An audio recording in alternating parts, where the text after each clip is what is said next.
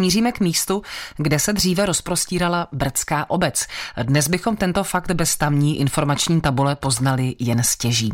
Víc od kurátora sbírek Podbrdského muzea Rudolfa Šimka zjišťovala naše redaktorka Kateřina Dobrovolná. Právě tady stojíme na křižovatce cest. Jedna vede přímo k dolejšímu padrckému rybníku. A tady od rybníka tedy vede cesta kam? Co se tady v minulosti nacházelo? Těsně vedle té křižovatky začínala dnes zaniklá obec Padrť. Osídlení tady poblíž těch rybníků bylo již ve 14. století, ale s jistotou o Padrti se zmiňují prameny v roce 1565, kdy ta hutní osada byla osídlena Němci z Westfálska. V polovině 17. století je zmíněn mlín. A dnes bychom našli nějaké základy tehdejších domů, nebo tady není vůbec nic? To byste museli být archeolog, protože ty domy jsou opravdu bez zbytku zbořeny a muselo by se kopat, aby se ty půdorysy našly. A nebo zapracovat si na nějakém geoportálu, porovnat si to s leteckými snímky z 30., 40., 50. let a pak byste třeba věděli, že stojíte na tom a tom čísle popisným, ale stále byste uprostřed louky. Pokud byste šli tady kousek níž po toku Padrického potoka, tak pod nevelkým rybníčkem můžete najít do dneška zříceninu toho mlína. Ve druhé polovině 17.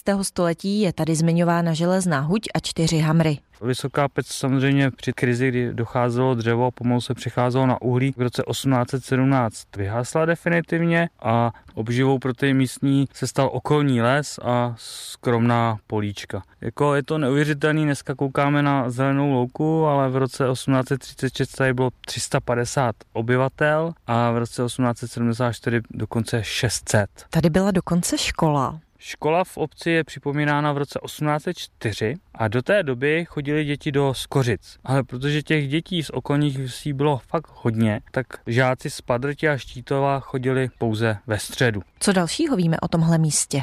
Od roku 1889 se stala Padrť vyhledávaným turistickým centrem středních Brd, ale bohužel ten rozvoj turistiky tady ukončily obě světové války a opět vystěhování obyvatel v roce 1951 s tím, že v 1954 ta obec byla definitivně srovnaná se zemí. Téměř v každé obci na Podbrdsku se nachází socha svatého Jana Nepomuckého. Nejinak tomu bylo tady i na Padrti. Socha stála u hráze důlejšího rybníka už od roku 17 1957. Bohužel tato socha se nám teda nedochovala. Legendy praví, že byla v 50. letech rozdrcena a použita na opravu cest. Po revoluci se zde na těchto místech konalo několik setkání rodáků. Mnozí z nich se dokonce dočkali zrušení vojenského újezdu a vyhlášení HKO Brdy v roce 2016, ale nedočkali se nějaké satisfakce za neoprávněné vystěhování. Říká Rudolf Šimek z Podbrdského muzea. Tak já jsem tady potkala dvě turistky. Odkud jste?